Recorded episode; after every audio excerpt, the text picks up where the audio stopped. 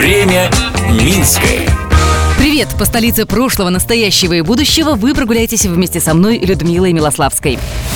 Сегодня день всех влюбленных, и я думаю, будет полезным рассказать о самых романтических местах нашего города и о приметах, которые с ними связаны. Время Минское.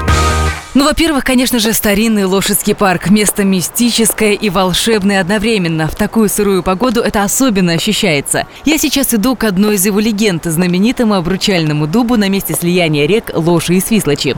Правда, сейчас от дерева остался лишь сруб. Несколько лет назад в него ударила гроза, но силы свои он не утратил. Волшебным этот дуб считается не только для влюбленных, но и для тех, кто еще не нашел свою вторую половинку. Кстати, с Лошадским парком связана безумно романтическая история любви. Знаменитый владелец усадьбы Евстафий Любанский в свое время женился на красивой пани Ядвиге, которая была младше его на 20 лет.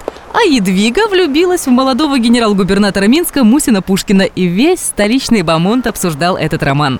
Тем, кто еще одинок, я бы посоветовала прогуляться по Михайловскому скверу. Там есть прекрасная незнакомка и задумчивый прикуривающий. Бронзовая скульптура Владимира Жбанова. Столичная легенда гласит, если холостяк посидит на скамейке с одинокой незнакомкой и погладит ее коленку, очень скоро найдет свою вторую половинку. Свободным девушкам рекомендуют коснуться пальца прикуривающего. Тут как тут появится новый кавалер. Честно говоря, мне кажется, что в Минске миллион романтических мест. Разве не так? Вот попробуйте прогуляться вечерком в свете фонарей, посидеть в беседке на Свислочи, сфотографироваться на мостиках парка Горького или посмотреть вдвоем на звезды в планетарии. А смотровая площадка Национальной библиотеки или гостиницы «Беларусь» Минск в огнях на высоте выглядит очень романтично. Гуляйте по городу, мечтайте и влюбляйтесь.